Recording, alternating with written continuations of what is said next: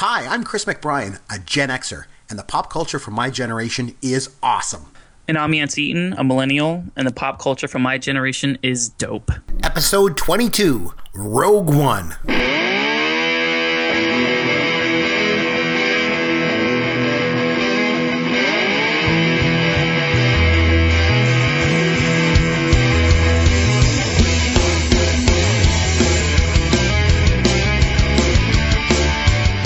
Chris McBrien, that's Yancey Eaton, and this is Pop Goes Your World, the pop culture podcast for the generations. Hey, if you want to reach us around here, make sure you can talk to us on Twitter at Yancey Eaton or at C McBrien. Just remember, McBrien is I E N.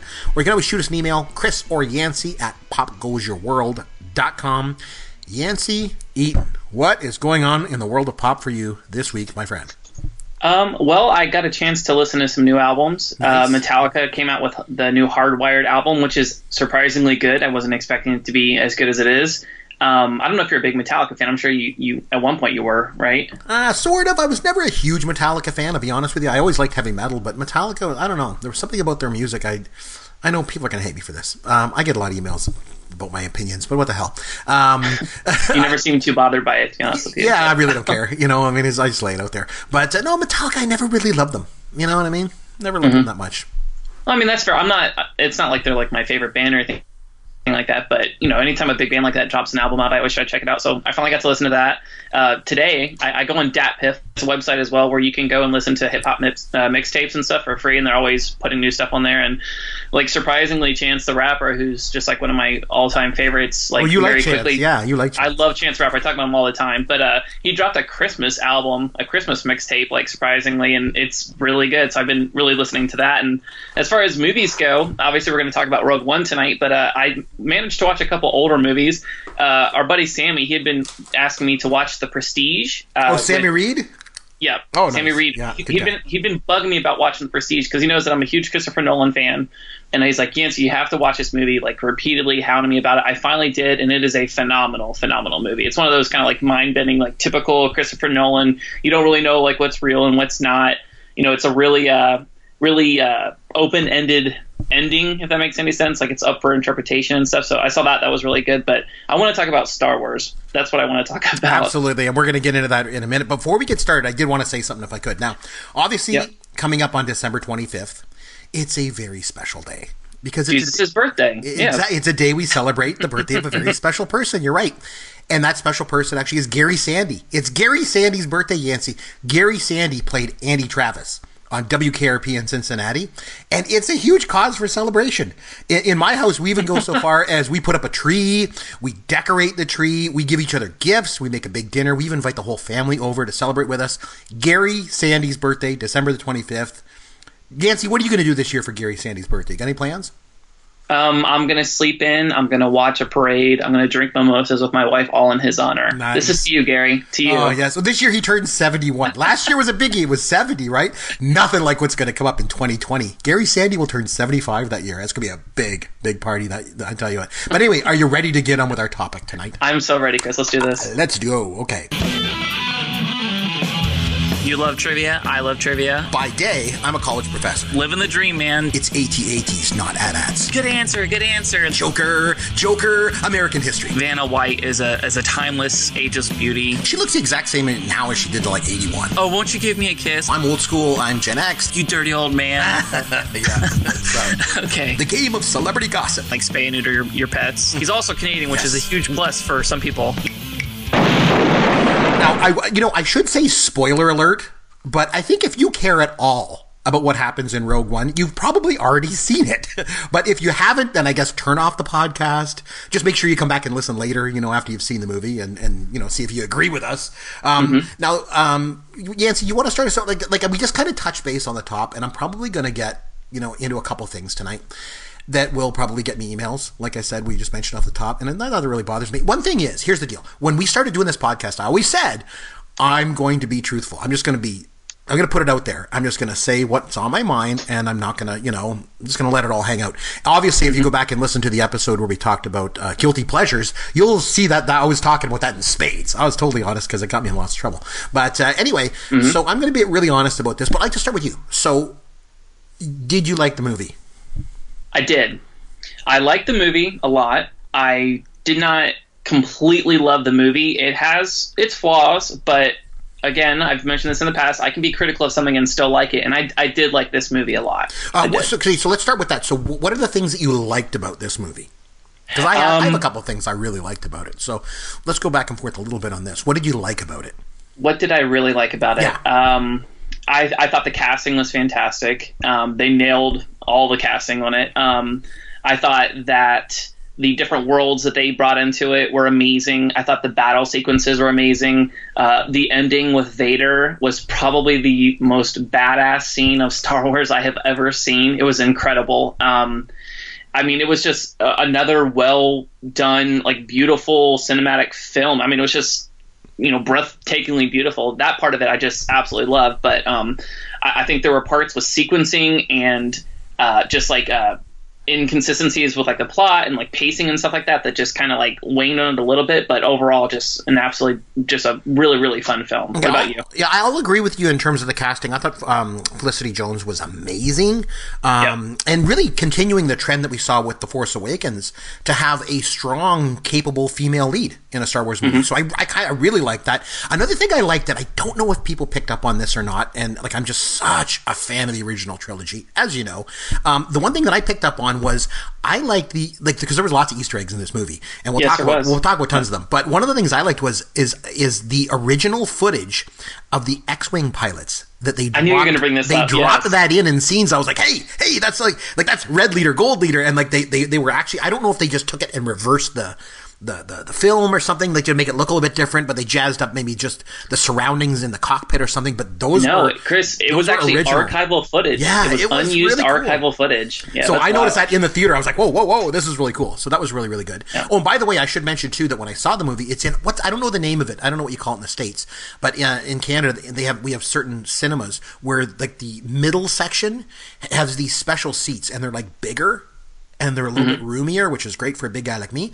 And so it's right in the middle. And the thing is, these seats move. So they move and they shake and they move from side to side and forward and back and all this kind of stuff. And that's what I got to sit in to see. And the other good thing too is it's um, it's assigned seating, so you're like in like row J, seat ten. You know what I mean? So mm-hmm. it's really cool. You don't have to worry about you actually have a seat. You know, it's like going to see a concert, right? So that was really good to be in kind of into that thing. But uh, yeah, so I like the um, the original footage of X-wing pilots, I thought was good. The other thing I'll mention, and you know, we'll get into some maybe some things we didn't like so much about it in a bit. I thought the first two thirds of the movie or so was kind of forgettable, to be honest. I thought the last half hour though, yep. during the battle, it was totally action packed. And I like the other thing I really liked about this movie was obviously the way it ran right up to Star Wars, like literally right minutes. up to it. Yeah, like within minutes. Yes, I, I like that a lot. So that's that, those are things I liked about it. So you mentioned, you know, briefly there was a couple things inconsistencies and things like that. So what are some things that you you maybe didn't like about the movie? Because this is where I think the the, the dialogue we're going to have tonight is going to rest and going to be interesting to, to kind of pick apart a little bit. Not to get critical of the film, because mm-hmm. I mean I liked it too. Like yourself, I would say I liked it, but I didn't love it. That's for sure. Didn't love it. I liked it. I thought it was good, you know, but I think there were some things I just want to talk a little bit about. So, what were some things maybe you want to kind of pick apart and we can kind of get into that? Well, I feel like uh, we, we heard reports um, for anybody who follows this stuff kind of closely. Um, there were all these reports that they were bringing in people later, like in the middle and towards the end of the production, to help re edit it and reshoot different scenes to add things and cut them.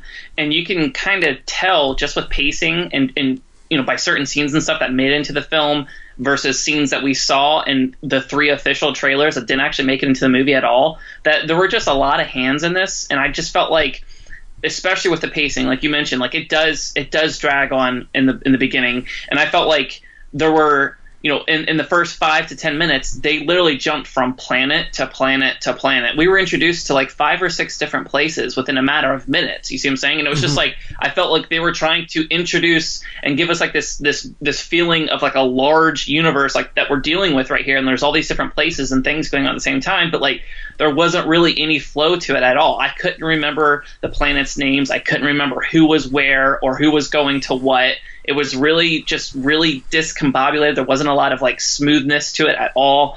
Um, and like I, like I mentioned, like there were scenes that I was actually genuinely looking forward to that I did see in the, you know the the official trailers and stuff like where uh, Jyn's character is on that catwalk at the very end, and you see the Tie Fighter come up, and he's like, you know, basically staring at her. That didn't even make the film at all. You know, there were there are all kinds of little clips and stuff like that. But then you see films like, um, or I'm sorry, scenes where you know you have the the pilot and they have like the tentacled creature thing that's going to get the truth out of him you literally could have completely cut that from the movie and the outcome would have been exactly the same. Like something like that, it was such an oddball scene that didn't make any sense to me. I didn't feel like it added anything at all, and I would have rather taken those few minutes to kind of, you know, develop another one of the characters and give a little bit more background, and I didn't. Um, I don't know, stuff like that just bothered the hell out of me. But more so was this is it, it's it's strange because outside of Jyn and Cassian, I couldn't really remember any of the characters' names after the film. That's interesting that you say that. You know, I so, really couldn't. I, I have a I have a really prolific memory, and I I can always hold on to stuff like that. But um, as much as I liked the characters, I wasn't so emotionally invested in them that like I knew the characters. You know what I mean? It's just I, I, I, don't know. I mean, I, I want to get your take on that just as far as you feel about it. But like, I just felt like they were good characters, but not super memorable. I think you make some really, really good points there, especially in regard to the world, like you mentioned, mm-hmm. the worlds, I guess, you know, of this universe, and then also the characters. Because for me, the thing about the original trilogy that I love so much, there's lots of things I love about, but it, it one thing I love about is just how familiar it all seems. Like the characters are clear, the sets are clear. Like you know exactly where you are at all times. You can easily identify with the characters, their names, their look. Everything's just clear. You know what I mean? Like, and I think that's one yep. of the problems with the prequels. Uh, like, there's, there's, a lot of problems with the prequels. We'll get into that another time, sometime. But one of the biggest problems is that things get muddled for me in the prequels right from the get go. Like, there's talk yep. about trade federations and taxation of trade routes and blockades and all this crap. Whereas you know, like you say, the original trilogy, like the, the, characters, the names, the the look, the stylization of everything is crystal clear, and you know exactly where you are at all times, and you identify with all the characters. Whereas in the prequels and in this one, I agree with you. I found that some of the worlds, I'm like, where are they, and what's the name of this place, and what's this guy's character's name again, and it doesn't, it just doesn't resonate. Um, so I agree with you. I agree with you on all that. Um, the other thing I'll, I'll I'll just touch base on, and this is where I'm going to get emails. I'm sure I'm going to get tweets. But here's the thing the Darth Vader character. So he obviously was not played by David Prowse in this. There's two actors credited in the movie. Daniel Naprous and Spencer Wilding are credited as playing mm-hmm. Vader. So for me, and this is going to sound goofy, but I noticed right away, like to me, the walk was different. Like really? He was, yeah, when he was walking, I was like, it didn't look like Vader. And then when he came into the scene where he, where he was talking, I know this sounds goofy, but the mask even kind of looked a little. It looked more like a like a Halloween mask and costume than a real Vader. I know it seems crazy. And like you mentioned, you loved, and I've read lots of stuff online where other people loved the fact that Darth Vader was go- was kicking ass. You know, with the rebel troops. Oh, you know, yeah. remember he was mowing them down. You know, when he was on his way through the ship. But I got to tell you, Yancey, I'll be honest with you, I didn't like it. And for me, the best part of Vader in the original movie was that he came in after the stormtroopers had fought the rebels. So it almost felt like he was like above the fighting itself. Like it's like he came in after it was over and then took control of the situation. He came in with a presence that was almost like bigger than life. And there was mm-hmm. this mystique about him. You know, to show him like involved directly in the fighting, it just didn't do it for me. Like maybe it's just me, but like like I said, I, I know that scene pleased a lot of people, and they, but it just wasn't for me. It, that's not what Vader's all about. Like for me, like I said, he's more like a bigger than life villain that does things like he like he does like the Force choke on Admiral Admiral Motti as opposed mm-hmm. to as opposed to like fighting rebels. And like I know he had lightsaber battles with Ben and Luke, but that's different to me than fighting a bunch of rebels. I don't know. Uh, it just seemed to me to take away from the mystique of the character of Darth Vader. That was my I'll, take on that.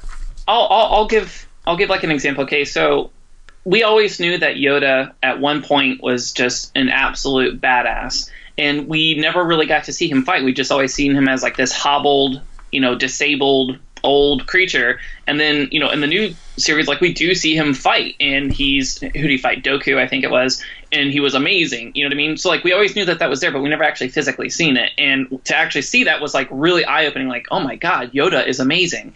Like with Darth Vader, we've always known that he was super intimidating, and then he has you know incredible force control and, and all that stuff.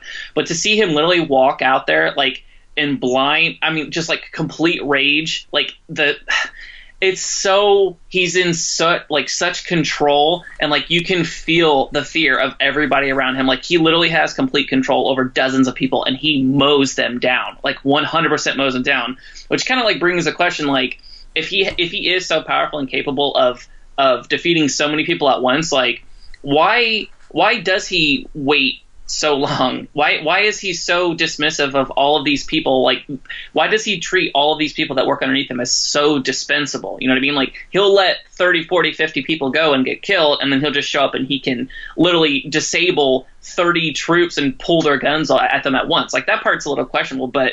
I mean, I I'm not gonna lie though, Chris. That that scene really really did something for me. Like, we like I said, we we're always just taught that like, oh, Darth Vader is a badass, and we should just take that at face value. You know, we we could see him one on one choking old guys and stuff, but to see him like completely disband like an entire group of, of fighters was like pretty incredible to me. Absolutely incredible. Okay, I'm, a, like, I'm, a, I'm like I'm a massive, massive film buff, and and and so one of my favorite movies of all time is Citizen Kane. Okay. Okay. And to me, the one scene in Citizen Kane that I don't want to go crazy. I'm going to be the only person on a podcast to talk about Rogue One and Citizen Kane in the same breath. But here's the thing: there's one scene in Citizen Kane that I don't like, and that's where at the near the end of the film, where Kane goes nuts and starts absolutely smashing the living daylights out of his room and everything at the Xanadu Palace.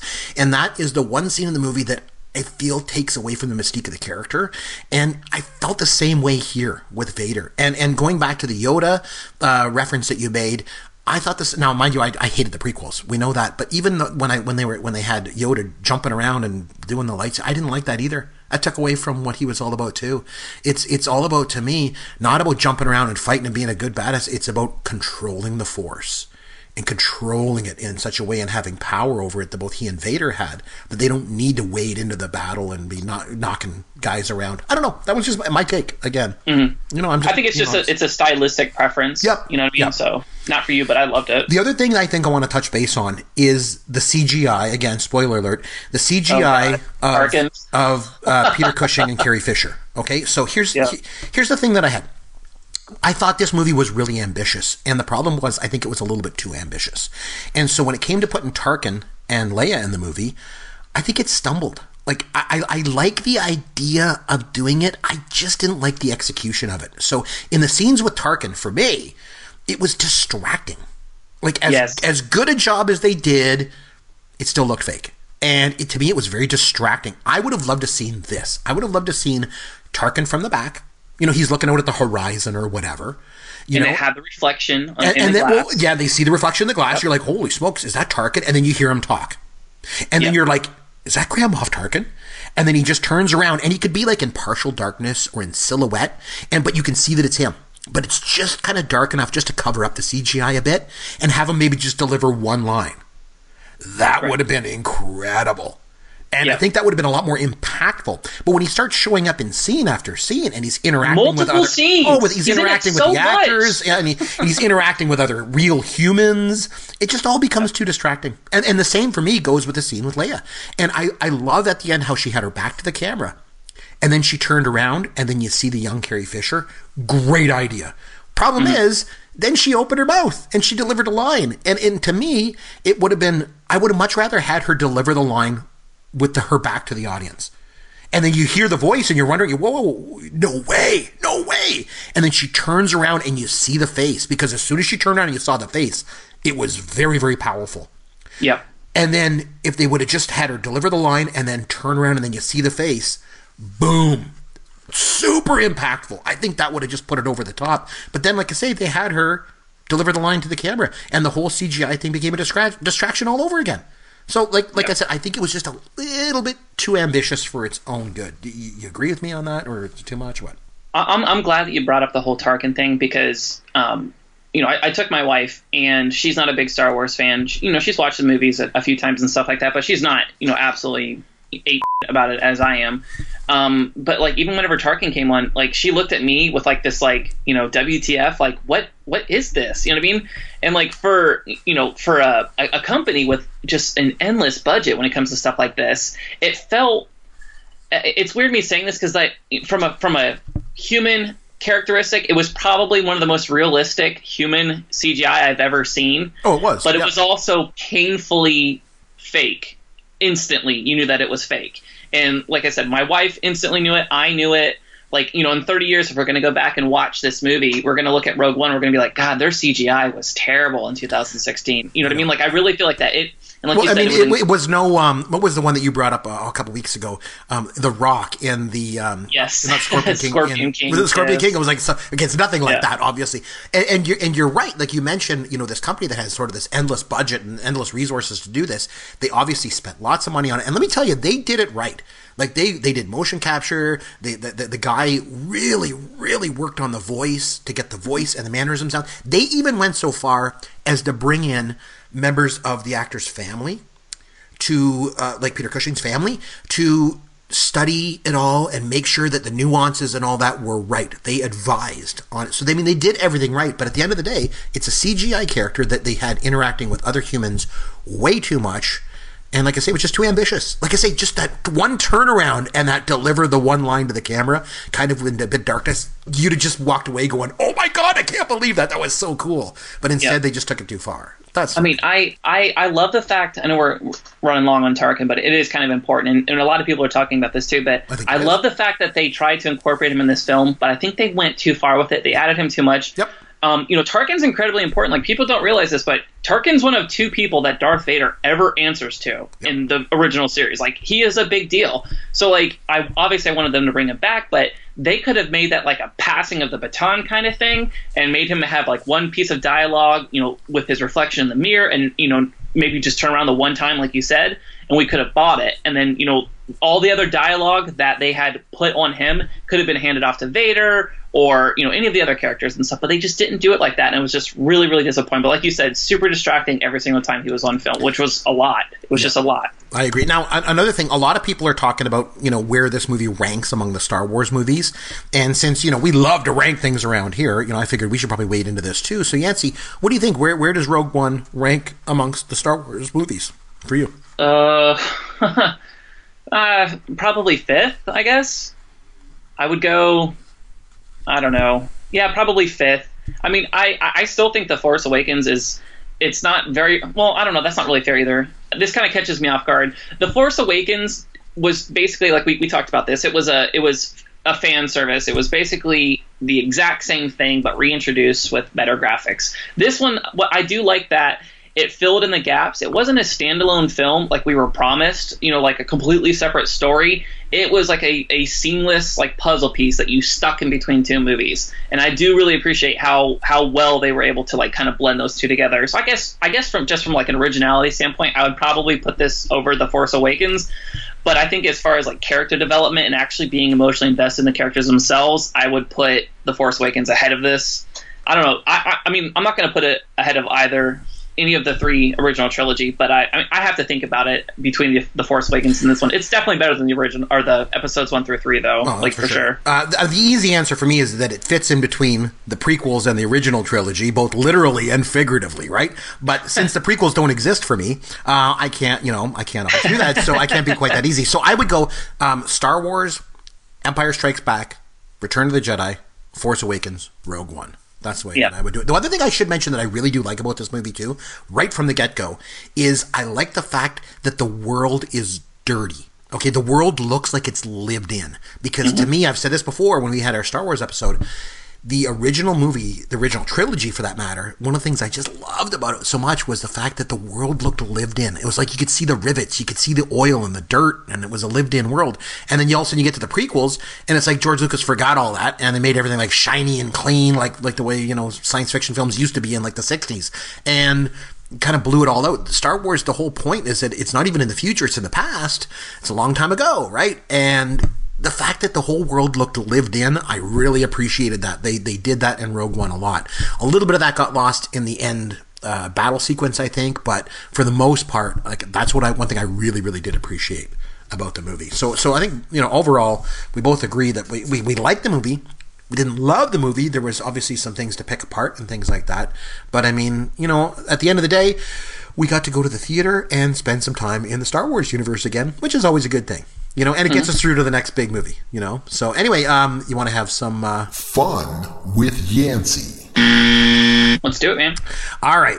Here we go. Okay, so um, obviously we mentioned there's there's several tie-ins between Rogue One and the original Star Wars movie, right? And yep. uh, one of them is actually seen on the counter of the Erso kitchen when they're scrambling to escape the Empire at the beginning yep. of the movie. And on the count- counter is a glass of Bantha milk.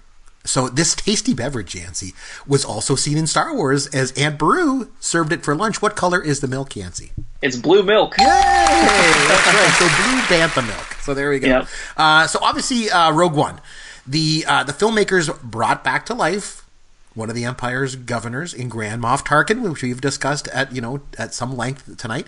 Um, mm-hmm. So obviously, this was accomplished, as I mentioned, through motion capture and CGI and voiceover work. In the original Star Wars movie, who was the actor that played Grand Moff Tarkin? Oh, uh, oh man, I know his name. Uh, I, I it, I'm blanking, but I, I, I literally had this in my head like an hour ago. Mm-hmm. It's Peter Cushing.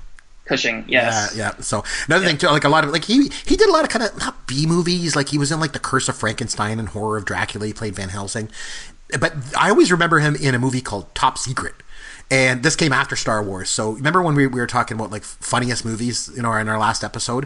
Um, mm-hmm. Another one that just missed the, the, the top for me was a movie called Top Secret, and it was kind of spun off of that the, the airplane movies and all that kind of stuff, and Naked Gun and all those kind of like just slapstick crazy ass movies. And Top Secret was one, and he was in it, and he played this bookstore owner, and they did this backwards scene. You have to watch, you'd have to see it to, to understand what I'm talking about. It was brilliant, but it was Peter Cushing. Anyway, okay, next one so during the Battle of Scarif, so the plans to the Death Star obviously are beamed to a rebel spaceship. Okay, mm-hmm. so this spaceship then it then it escapes and it's soon tracked down by an Imperial Star Destroyer in the opening of the original Star Wars movie. Yancey, what's the name of the rebel spaceship? Oh, Chris. ah, this is like a major hardcore Star Wars question. Yeah, you're a snake. I, I don't know what it is, but if you say it, it's going to sound super familiar. It's Tantive 4. Yeah. Okay. Uh, every single Star Wars movie has opened with the traditional crawl.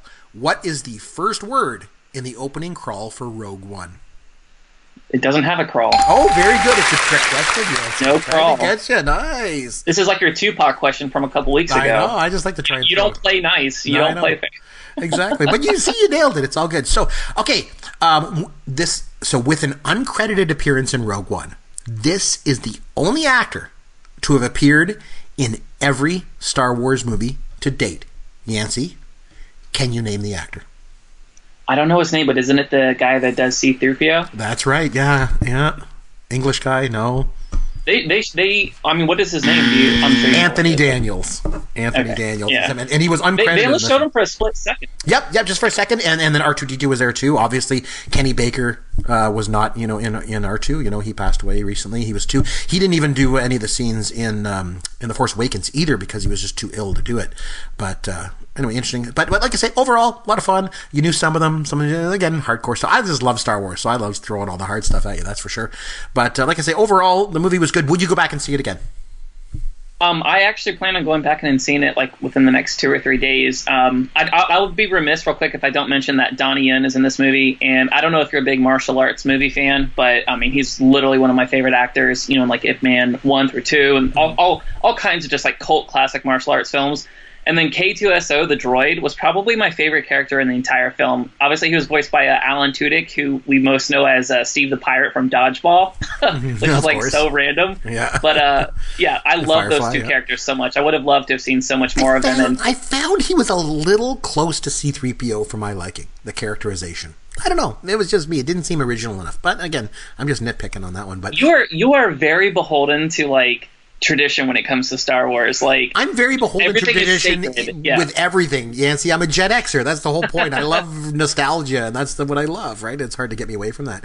But uh, yeah. anyway, listen, listen. It's time to wrap things up. So hey, as I mentioned at the top of the show, reach out to us on Twitter. I'm sure there are lots of stuff that you agree with or disagree with from this show, and always on Twitter at Yancey Eaton or at C McBrien or Chris at PopGoesYourWorld.com or Yancey at PopGoesYourWorld.com. On behalf of Yancey Eaton, this is Chris McBrien saying thanks for listening to Pop Goes Your World, the pop culture podcast for the generations. Thank you for listening to the Pop Goes Your World podcast. Continue the conversation on Twitter at C. McBrien or at Yancey Eaton. Please consider leaving a review for the podcast on iTunes or wherever you download and listen to the show.